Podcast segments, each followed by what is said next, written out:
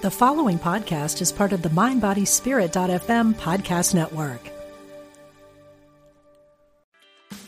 Meditation doesn't have to be a solo practice. Meditation is more fun with friends. Looking for a way to drop in and hang out at the same time? Join us online at Omega Institute for a meditation party with self proclaimed meditation nerds Dan Harris, host of the 10% Happier podcast, Sebene Selassie, and Jeff Warren. This three day retreat will stream live from Omega's Hudson Valley campus May 17th to 19th. Don't miss the party. Reserve your spot at eomega.org slash party today.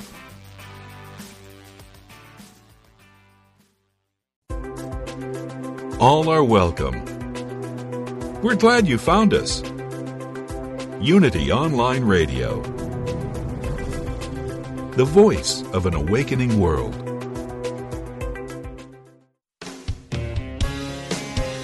Discover hope and healing from the other side. Welcome to Messages of Hope with Suzanne Giesemann. Listen, they're all around you, close as a thought or a memory. Messages of hope. Messages of Well, hi, everybody. Welcome back. I'm just back from hiking on a beautiful trail in Montana. Ty and I are now uh, outside of the beautiful small town or small city of Bozeman, Montana. And I just can't believe what happened this morning. I was doing a reading, so Ty went out for a walk before our hike. And I got an email a little while later from a woman who follows my work, but we've never met. And she said, Was that Ty I passed on the road in Bozeman, Montana? Can you believe that, everybody from anybody in the whole world? She said she's on vacation from the Washington, D.C. area, and she had an intuitive hit that she would run into us on this trip. And so we're going to get together tonight. I just love how the web works. So, with that little bit of magic, we are going to now introduce my guest today. Her name is Joy Sackett Wood, and she's coming to us from England, where it's nine o'clock at night. Not too late for her, but she has a wonderful new book called From Whole, H O L E, to Whole, W H O L E, embracing the transformational power of grief and loss. I know so many of you tune into this program because you are trying to come to terms with the passing of a loved one. And I hate how we say the word loss, but we can't get around it in our language. But my work and Joy's work is all about showing us that it doesn't have to be seen as a loss. So, Joy, welcome to the show. Hello, and thank you. Thank you so much. I'm really, really excited to be here and talking Well, with you. Thank you so much. I know your book is doing very well, and I'd like to start by you sharing your your work background before we talk about the book. I I prefer not to read people's biographies. I like to hear it in their own words. So tell everybody your story. Oh, okay. Well, my story, um, my story is quite long and diverse because I'm a, you know, older person. Um, uh, my first career was in fashion design, and my second career was in uh, secondary school teaching for um, 20 years or so. I actually taught religious studies, which is not a very sexy subject, but um, you know, it was one that I felt very passionate about and taught it from a sociological and philosophical um, approach. So, um, and so naturally, um, I transferred my skills, uh, deciding to uh, retrain as a as a counsellor and psychotherapist, and that then went into hypnotherapy, went into um, Reiki, went into uh, hypnoreiki, so all sorts of modalities, and I've been in my own therapeutic business now for 13 years. So that's uh, that's where I'm coming from. Yeah. I love that that you've had various careers and and so many of us can identify with following your passion and your name is Joy following your joy. And I find it rather interesting though that your new career prepared you for what happened to you in your personal life. Would you share that with us please? Yeah. Um, well, I have, like I say, I've been working therapeutically with people for a very long time, and I've worked with grief and helping people through their grief experiences with my training and experiences. But um, it wasn't the actual pass of my own son, which happened suddenly and unexpectedly um, in October 2018, just one day before his uh, big 40th birthday. Um, and I was obviously uh, traumatized and bereaved and found myself going through a major grief experience myself um, that I, you know, was experiencing in a way that I hadn't experienced grief experiences before. I mean, of the loss of a a mum and a dad and a brother and other friends and people. But um, the loss of my son suddenly and unexpectedly was, uh, you know, a, a quite a major, uh, you know, significant time in my life. So um, using my therapeutic knowledge and awareness, I knew that I would need to tend to my grief needs. Um, and I chose to do that in my way. And uh, I, I felt quite passionately that I didn't really want to become, you know, a victim in my experience. I wanted to take charge of it. I wanted to go with the flow of it and go through my process in it. And my way of doing it was to do a lot of reading and research and give myself time out. So the the fact that I am, although a qualified person, didn't stop me from having the pain and the suffering, and you know. Yeah, that that was my going to be my big question. I know that's what everybody wanted to know. So was it easier for you because you knew what you knew, or you know what you know? Helped prepare me. I think I had it sort of, uh, you know, the inner knowledge and understanding that I would have to go through a process, which was is a well-known process in therapeutic terms by um, uh, Elisabeth Kubler Ross. But I, I also wanted to tend to it in my way, and take control of the situation. So everything that had gone on, uh, through the grief of the uh, getting over the, the, trauma. I had an awareness of the impact it would have on my brain, which is what I write about in the book, uh, the power of the uh, neuroplasticity to help us to uh, address the trauma. A lot of people don't understand that. They're not aware that the brain actually is uh, flooded with a chemical called cortisol and puts us into fight or flight. So I was understanding on one level exactly what was going what I was experiencing and what I helped other people with. But it was my own experience, of course, as well, that I was tentatively caring and managing at the same time as dealing with what I had to deal with. So as much as I yeah, I had the professional understanding and the knowledge, I also had to, on another level, uh, just cope with it and find my way through it. So that raises a question in my mind. You said that you were already counseling people who were in grief. Did you have any moments, and perhaps not, when you thought, oh, I was counseling people this way or that way, but it's so different now that it's me? Um, not in, in truth, no. In truth, no. Um, the compassion and understanding I had before and the, the knowledge and experience was there. But this was a different kind of um, grief because it was my son. And I think it, you know, it's because of the bonding and the attachment that makes it unique and different. So what it has done is helped me to understand people who have had a loss of a child more oh, significantly. Yeah.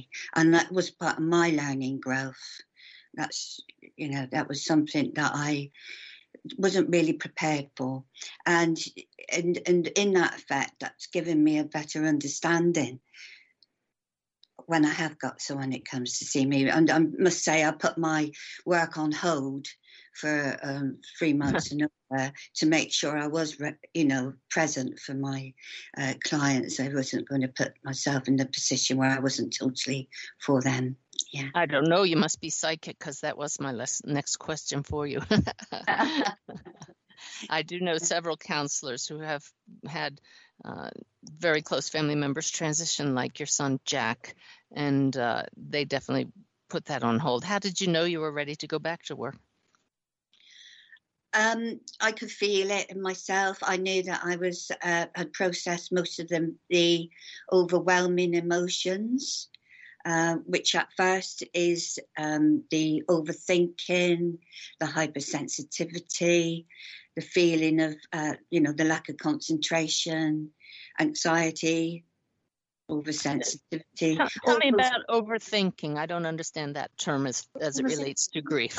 Yeah, that's that's due to the trauma. So the brain, while it's processing this awful and unexpected shock experience, it's almost like having an electric shock go through us. Yeah, it shakes us all up on every level.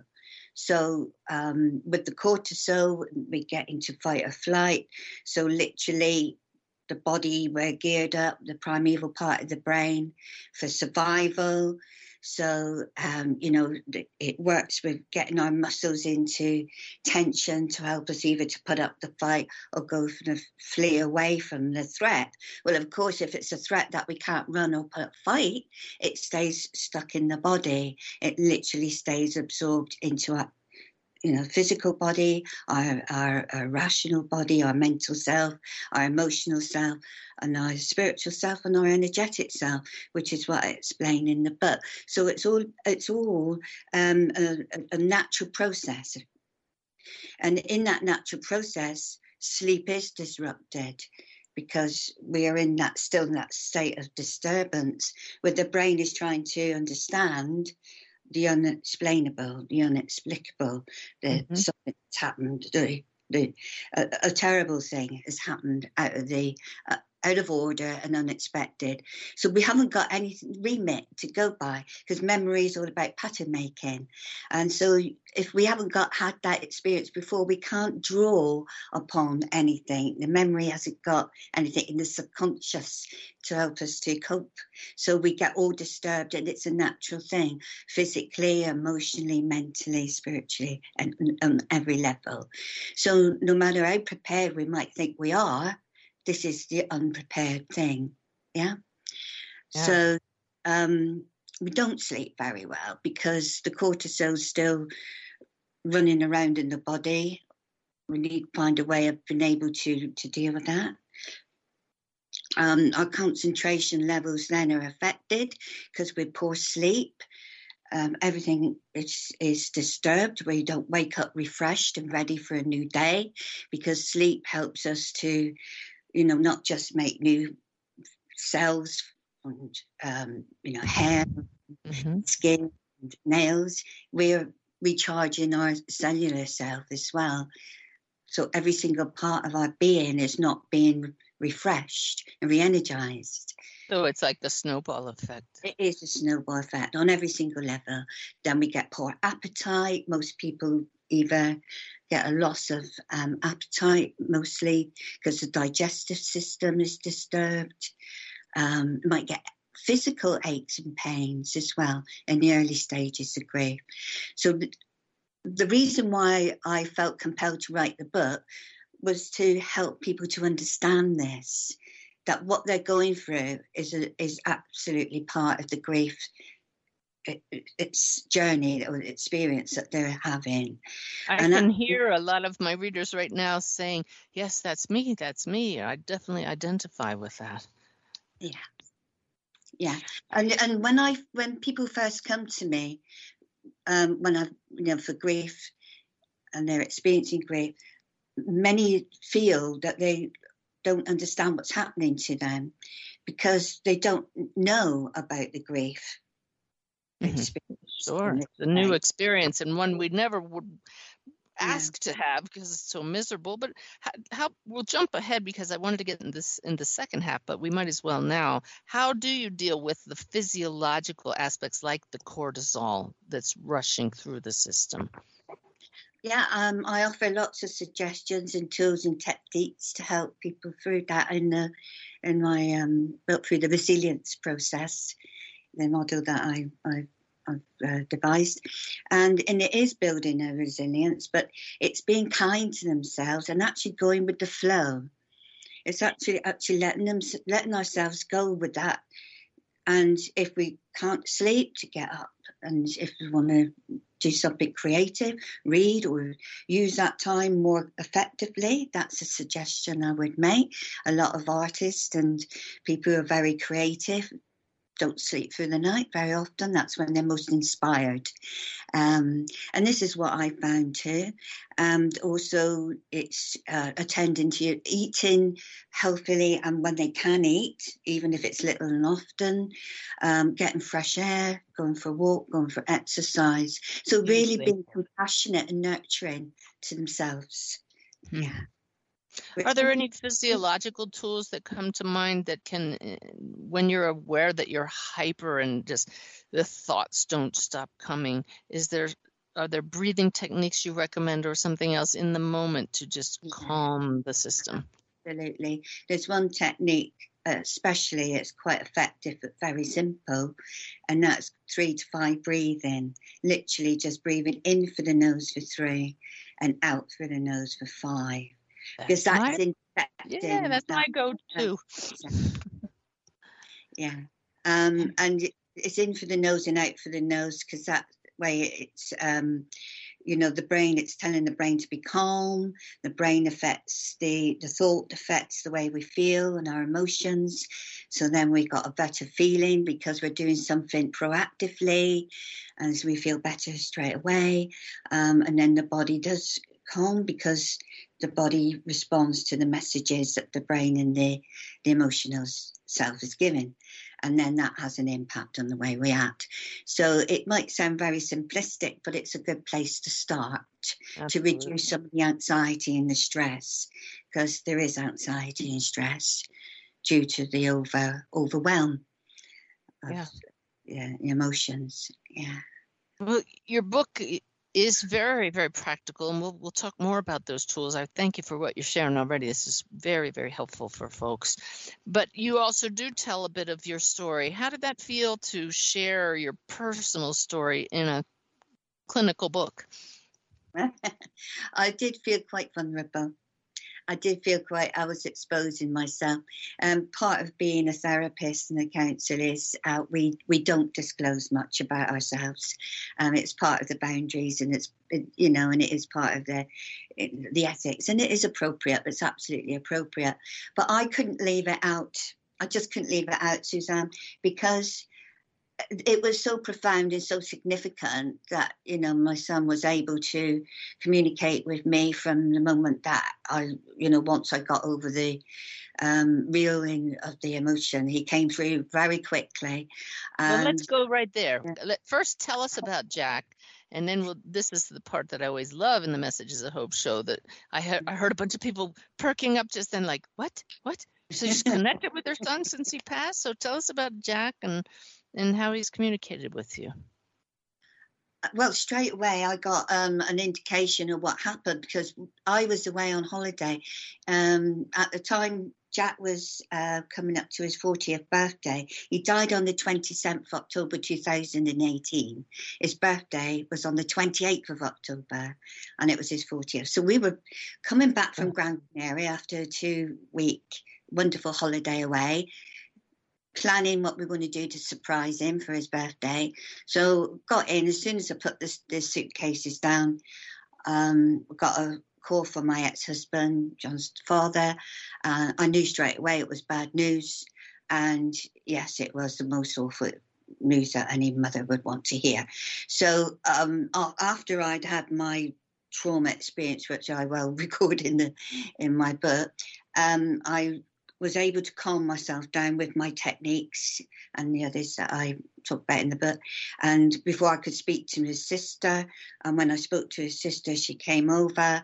I got this wow of a, a, a you know, the sensation of his presence mm. and a pain shooting down my right leg. I actually screamed because it was so bad. And uh, the the post mortem actually showed that he had a blood clot in his leg. And wow. Was, so he communicated what happened right away. Um, let me just, let me just take a moment, if I could. In my readings, I also experience the physical symptoms about 95% of the time of how uh, someone in the spirit world passed, and it's because everything that we experience is frequency, energy, and information communicated through consciousness. And so to get that message through to you, he simply had to merge with you and share with you a frequency that creates the sense of pain. That was beautifully evidential. Yeah, it really was. And it was the start. It was just the start of how things were going to change my life. Tell more. Tell us it more. was amazing, absolutely incredible. Um, so during the time that I was planning his funeral, um, things were happening. He was communicating, you know, various things to me. And we want um, we want details, Joy. We need want details. details. Yeah, we got to have the details. Um, well, the, the first thing was I obviously wasn't prepared, so that's something I talk about in the book, getting prepared um, for everybody to plan what they want, because it's going to be helpful, and I offer free resources on my website for that.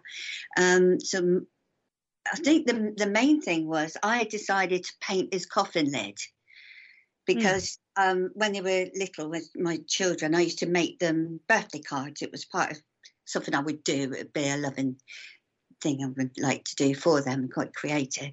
So I just got this real desire and urge to lovingly do that for Jack on his cof- coffin lid. So I had to go through a lot of process to get the coffin lid and to do the painting. And I painted. Um, it was a, a visualization that I had. It was through meditation that came through, and it was um, a heart with some um, uh, white feathers and all the chakra colors and hearts flowing down.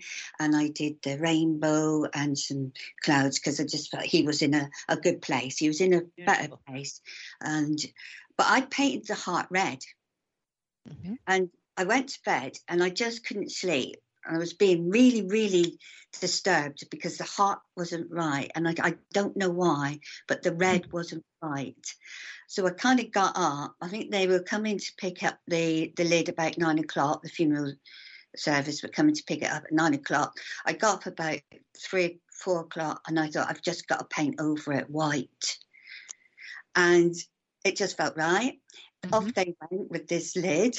Not really sure what they made of it, but um, uh, at, the, at the actual funeral, uh, one of my long-term best friends, who Jack considered to be an auntie, did a reading, and she talked about red hearts being temporal of, of this life, of the physical world, but the white heart is for peace and of the spiritual world.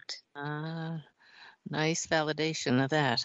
Uh-huh. Yeah, and I put his um, picture in the in the heart, and the uh, and the funny thing is, later, much later, I'd got a reading from a um, an evidential um, medium that I know locally, and Jack came through to her, and he was laughing, and he was pointing at his halo, and he said, "I'm an angel now, Mum. I'm an angel now," and he was saying he like you know what it did with the coffin.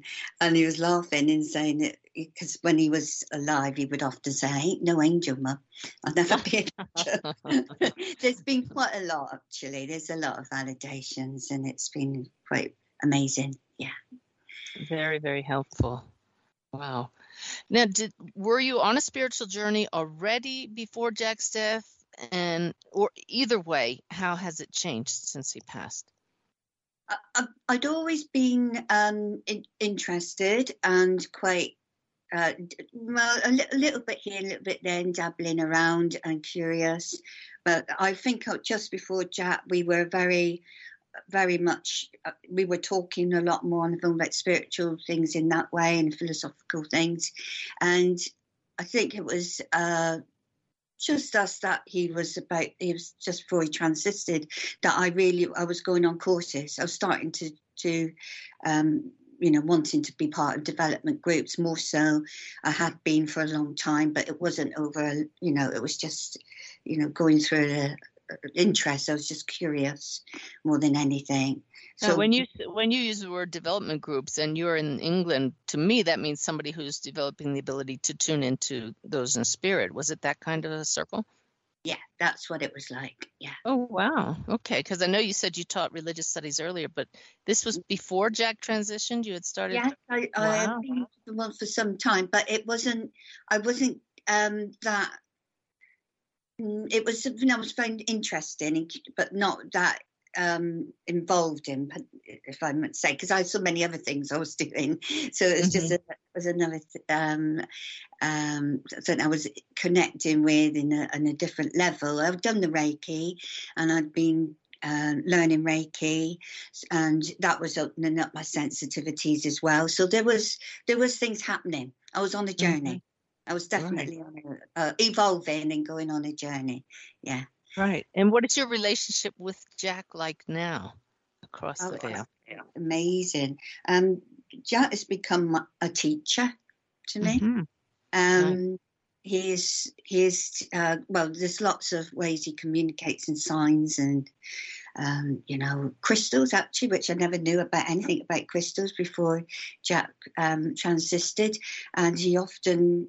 Is, I can feel him and I can see in my mind's eye uh, crystals, and those crystals are significant to whatever the person that I'm with. So if I'm doing Reiki, they, I don't know, I was learning through that.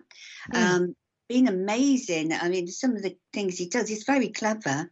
Um, I, in, in words, I can hear, I can write in. So from doing, I did two courses with you. I hope you don't mind me saying, Suzanne, because That's that fine. Propelled me, absolutely propelled me in being able to um, understand, um, but also to communicate on on a deeper level with him. Well, I'm very glad to hear that. I was wondering how that you reached out to me to share your book with me, and I was curious how you'd found me. So I'm glad to hear that. We're talking with Joy Sackett Wood, and we're going to talk much more when we come back from the break about more of these practical tools for going from a hole in the heart to wholeness. So come on back after three minutes.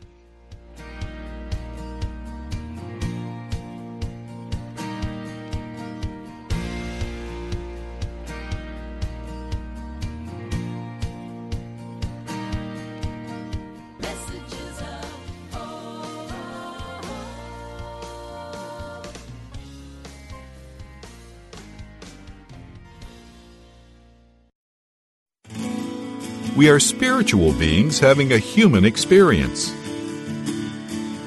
Welcome to Unity Online Radio, the voice of an awakening world.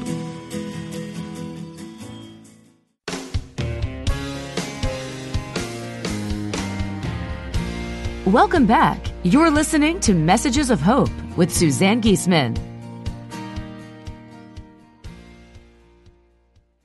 Right, we're enjoying a wonderful conversation with Joy Sackett Wood.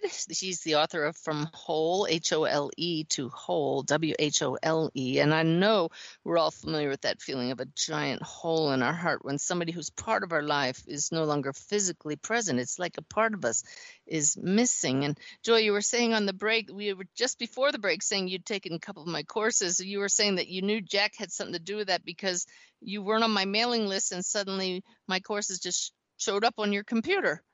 Yes. yeah. Just uh, just out of the blue. I, I have no idea how, but there you were on from the Shift Network advertising your your course, And, And I there- was right. I felt the presence, uh, you know, the energy present, and I knew that's what I was being led to do because I've been looking for someone to really direct and, you know, help me. well, to your build your Yeah. son would have known that, and it, I love how you followed that nudge. So clearly, you found a nice balance between your your professional work as a psychotherapist, a counselor, and bringing in the metaphysical aspects of this. I remember in an email that you shared with me, you said that some of your colleagues were a bit taken aback when your book took a metaphysical turn. Would you share that with us? Yeah. Um, the I think that what it was is that it's on so many different levels. Um, the feedback's been really good, and and the the idea of being able to still have a communication with your loved one, um, I think that coming into to play with the work that I do, they might feel that it crosses some sort of other kind of um, levels and barriers, but mm-hmm. it, they were fine. I mean, I've got some really, you know, pleasing. Um, you know, they read the book and they found it really interesting and actually learned from it themselves. And actually, some have referred it to their clients. They've actually, okay. yeah, yeah, recommended it. I think it was just the initial um, ideas. Some of the ideas that's in there were were opening up their consciousness. And that's what I intend and hope for the book is that's that right. I found through my by reading and all the things that I um, engaged in the referencing that I did uh, was all about um, transitioning the loss, of pain into um, you know uh, the sense of joy and the sense of peace and yeah, the, you know filling that hole with wholeness. Yes. And so what what are some of the the issues and tools that you share in the book that are more on the metaphysical side? What I suggest is that um, you know people do start to allow themselves some peace and quiet and meditation in order to be able to um, engage in that intuitive part of themselves because we all have it but the busyness of everyday life and you know the demands of, of work and business and there's a lot of people i know are running their own businesses um, doesn't give the option to be able to take a lot of time out. But in order to self-nurture ourselves especially through grief i think we need to be able to do that. So some of the tools I, or the suggestions that i make is becoming more intuitive and um, focusing more on the, that dimension, what people call spiritual.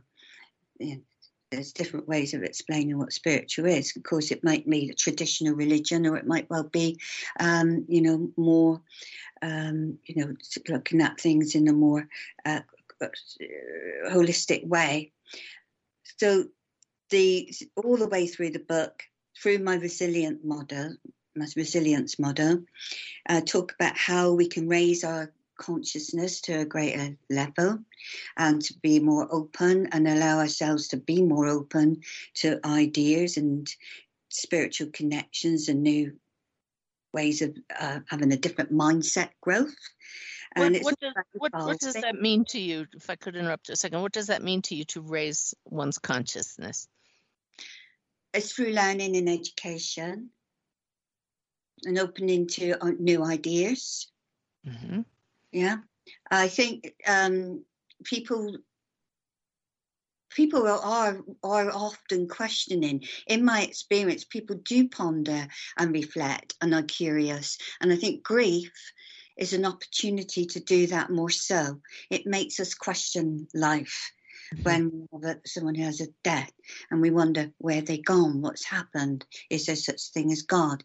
Is there, you know, an afterlife? Uh, is there you know, is there such a thing as a, a, goodness when this has happened to me? So people be, do automatically become more questioning, and that's part of the, the process in a grief. So what, while the, that is happening, in, what I would suggest is that they open their mind up to the more deeper possibilities and reflections. So they're like prompts more, more like prompts and suggestions throughout the book. You, you might try this, you might suggest this, you know, you, know the, you might find this helpful, you might like to read this book, you might, you know, perhaps engage in uh, watching this YouTube or TED talk on some, because it's just prompts to help to expand that and, and enable to um, have a new, uh, maybe perspective on life because I think when we go through this shake up, which is part of that trauma, then life is not the same again. And we're not the same again. And our life has changed. So, in what way has it changed? Are we going to allow it to shrink us? Are we going to allow it to, the pain to um, keep us trapped in a, a place of, of sadness and sorrow? Or are we going to take it to enable us to expand, to grow, and to actually transcend that pain. So the suggestions that are there are to encourage that. Beautiful. Mm. I'm seeing the, the scales here with balance in my mind that that I'd like you to speak about. Okay, we we raise our consciousness through through research and reading and thinking about these things. But how about the compassion and love side of raising our consciousness? Address that, won't you? Yes, of course. The um, raising our consciousness through love is being more connected. So learning to become more kind to ourselves and compassionate to ourselves. Mm-hmm. But in effect, that will then have more compassion towards others. So when we understand that actually loving ourselves is, is, is important and actually very much part of being connected to others, then you know, loving is raising our energy vibrations. Yeah, absolutely. Now, you, what what comes to mind? Uh, you now as a, what we call a shining light parent with your child who's your shining light across the veil, and now you're a shining light for others with your book and the help you're bringing to everyone to deal with these the grief and the issues that come up from that. What advice do you have for especially parents who I see really dealing with guilt when a child passes so many times when there's really no reason for the parent to have guilt. Yeah, that comes up quite a lot. Guilt is very, yeah, very much part of the um, difficulty for some parents. Well, it doesn't help them to um, be able to shift through the process. So I would suggest that they would um, consider would their child really want them to feel like that? Is that a loving child would not want their, you know, parent to, to be beating themselves up and feeling bad and feeling unhappy and stressful. Often people, when you move through as well, non, they forgot where they were at when the child was around and when they were younger. We're all busy. We all got other things going on. We all got um, other maybe children to look after and or, or, businesses and commitments and responsibilities. And you know we're, we're only human beings, and our children know that. They absolutely know that. And you know there there is a, this place of self forgiveness and allowing them to forgive themselves and to find that way of processing it that the child definitely wouldn't want us to be stuck in that process. And that's one of the reasons why i wrote the book is because i have met people for six years seven years still feeling very much in that deep sense of grief because of all these reasons of regret and remorse and uh, anger. Anger keeps us there that's very much part of it. Um, and really that is then not living this life as they would want us to live our lives. It's such a great point that you make there because it, it, it's it's not the kind of thing we think about when we don't know that our loved ones are still with us and watching us and aware of our feelings. But once you come to know that they are still right here, still part of your life, and very much aware and feeling what you're feeling, that really changes things. So I appreciate you bringing that up. Absolutely, which is why I put the examples in the book about my experiences with Jack, even though at the time I felt a bit vulnerable about it. I was a bit shy because I felt like, you know, I've been in the spiritual closet, so to speak. Sure. It's important to do that to encourage others that this is possible if they want it. Yeah. Right. Is there anything you would have done differently in, in how you dealt with Jack's passing or writing the book? Yeah, I don't think so. Um, the the whole process was just so so guided and given uh, the way it came into being, the way that it uh, every every chapter that I wrote, every everything about it, the idea of the resilience, um, Grande, you know, the the name, the pictures, everything in the book has all been inspired. So I love that. I love that. So you've mentioned several times now this resilience process. I believe that's your own term for what you teach. Please tell us about that. Well, when I was um, in my early stages of grief, and I was reading because that's what I do. Because I enjoy reading, and reading's always got me through all my difficult times um, and adversities in the past.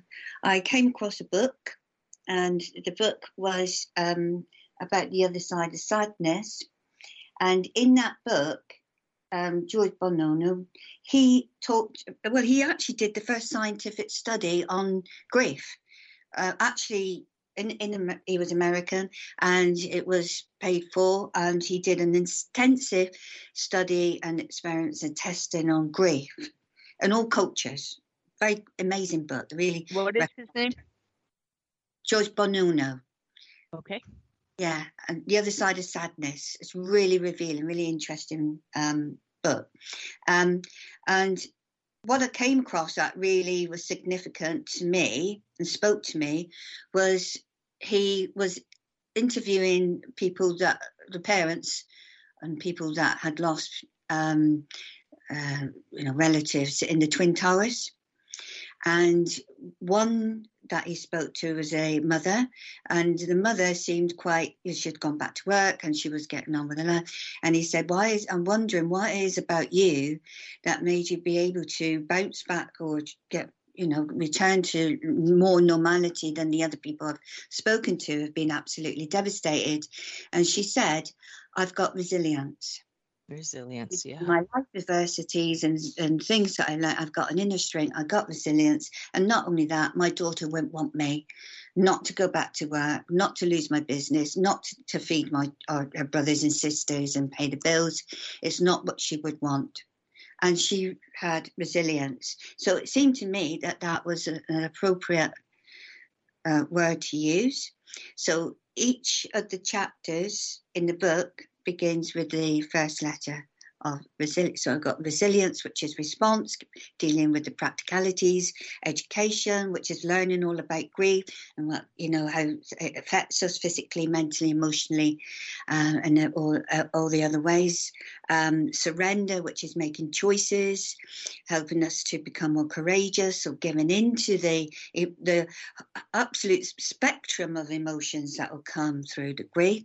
Um, and I'm encouraged to be able to grieve our way, our own way, and moving through in our own healthy way. Um, taking the initiative, that's developing our own uh, awareness and strategies in order to um, move through grief as our own because everyone's individuals. We all experience it individually. Nobody, not one is the same. And each, like we said, each grief is different. So it's bearing that in mind, but also being aware of um, if someone runs a business, of how it would impact their employees, their staff. Um, I was reaching out to um, people that run their own business, uh, how it would affect them, how to help them through that. Um, love it's the you know the, the L, the resilience, and that's all about self nurturing, self care, mm-hmm. um, to ourselves making healthy choices and for our own well-being so we can help others too.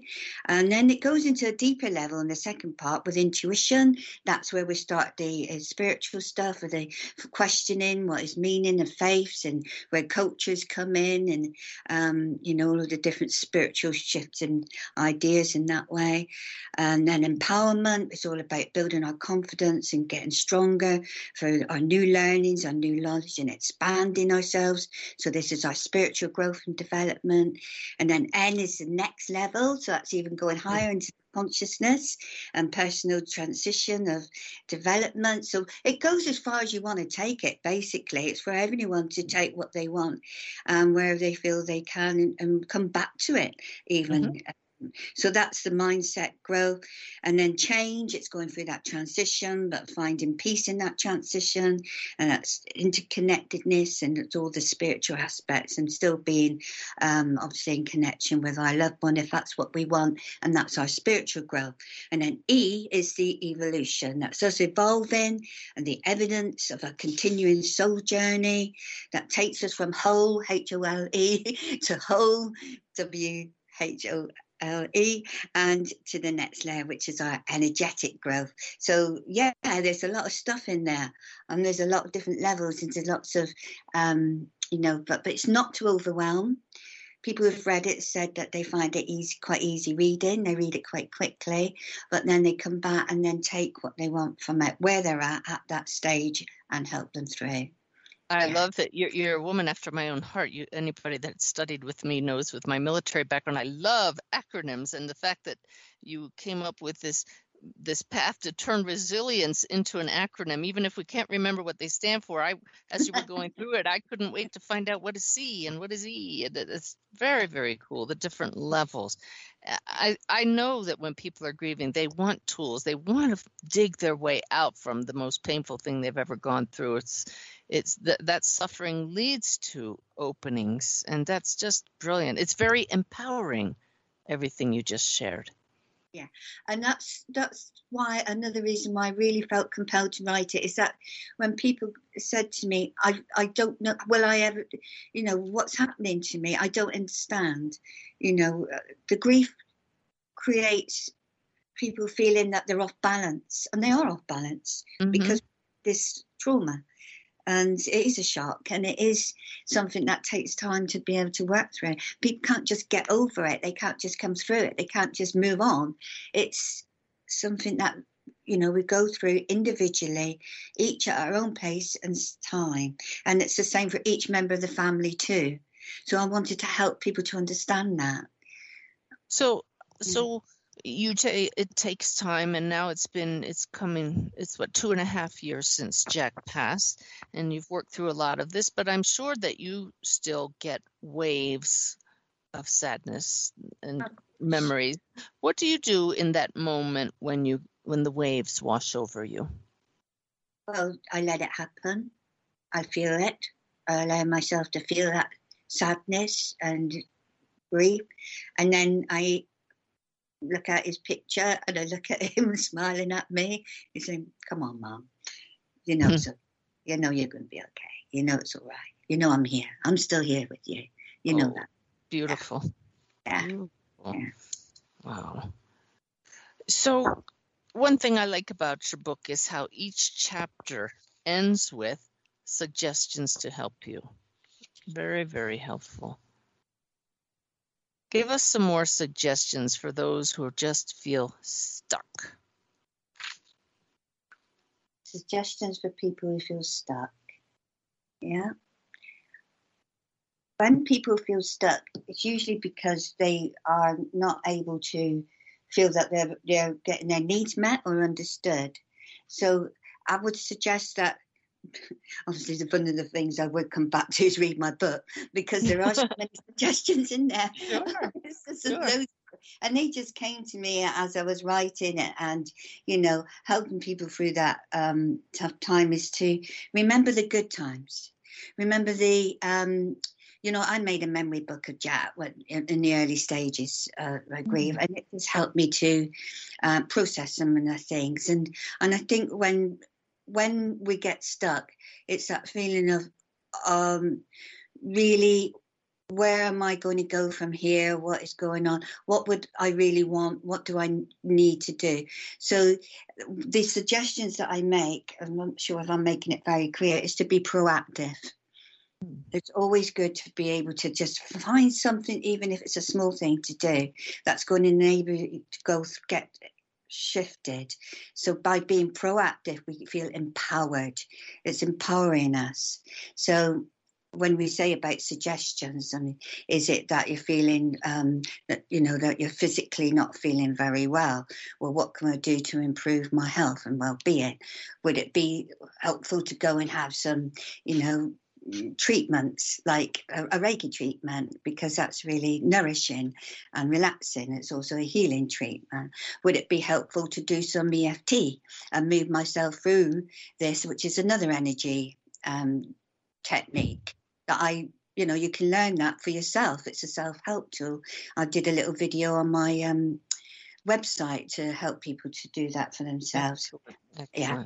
Um, would it be that you need to do some reading? Would it be that you want to go out and speak to a friend and have a coffee and phone a friend? You know, it's all about being proactive. Those suggestions. Let, let me just give people your website now in case they don't have something they can see in front of them. It's your name, Joy Sackett, S A C K E T T Wood.com. So I love Yeah. that you have those tools available there as well. And it's all free. There's a lot of free um, resources. That's not in the book, but I do refer to some things in the book, and I've actually built on them since. So lots of free stuff there for people if they want it. And Thank it's you. helpful. Wonderful. Yeah, people have Yeah. found it helpful. Yeah. You you used the word earlier, opportunity, and, and, and as far as seeing the passing of a loved one as an opportunity, which it kind of makes your heart go, "Ooh, how can I see that? That seems wrong somehow." Would you expand on? Yeah, it, it maybe yeah, may I, I need to expand on that rather than um, rather than yeah, I think because of my experiences, I was able to say to myself, "Right, I don't want to be a victim here. I want to be able to manage my own grief. I want to be able to." Um, do things the way I want to do them. I want to, as Jack didn't leave any of his uh, wishes of what he wanted for the funeral or, or anything like that, and prep, you know, so the uh, things that happen.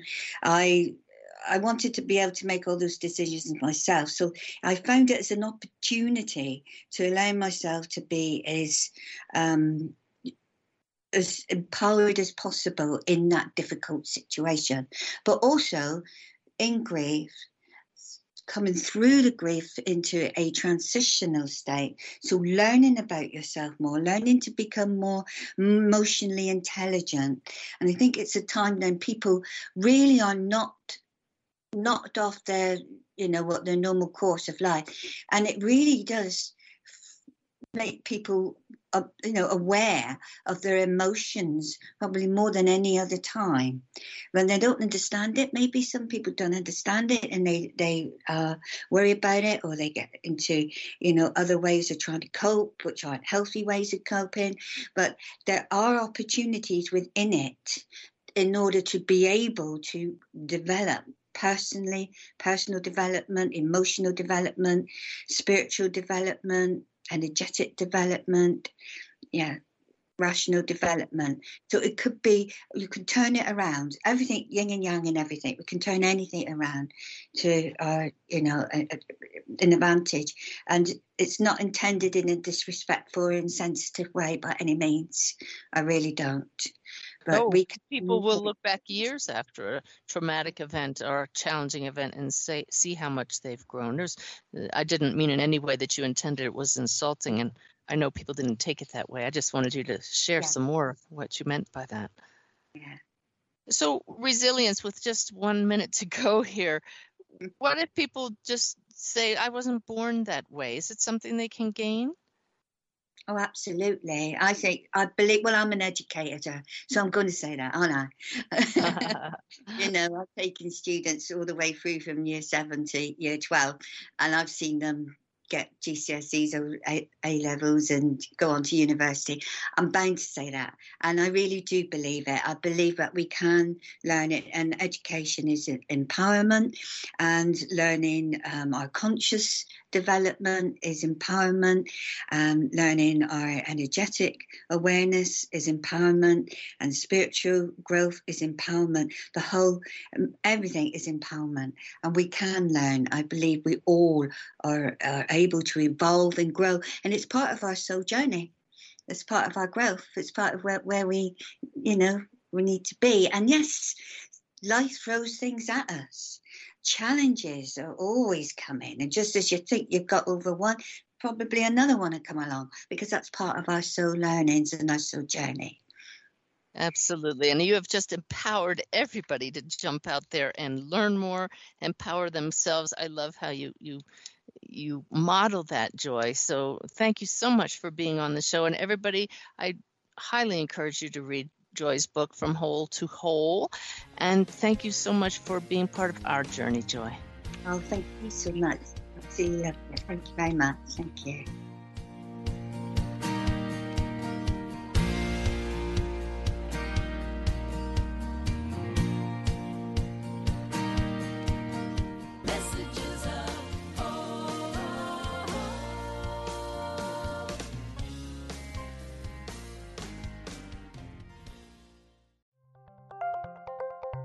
Thank you for listening to Unity Online Radio, the voice of an awakening world.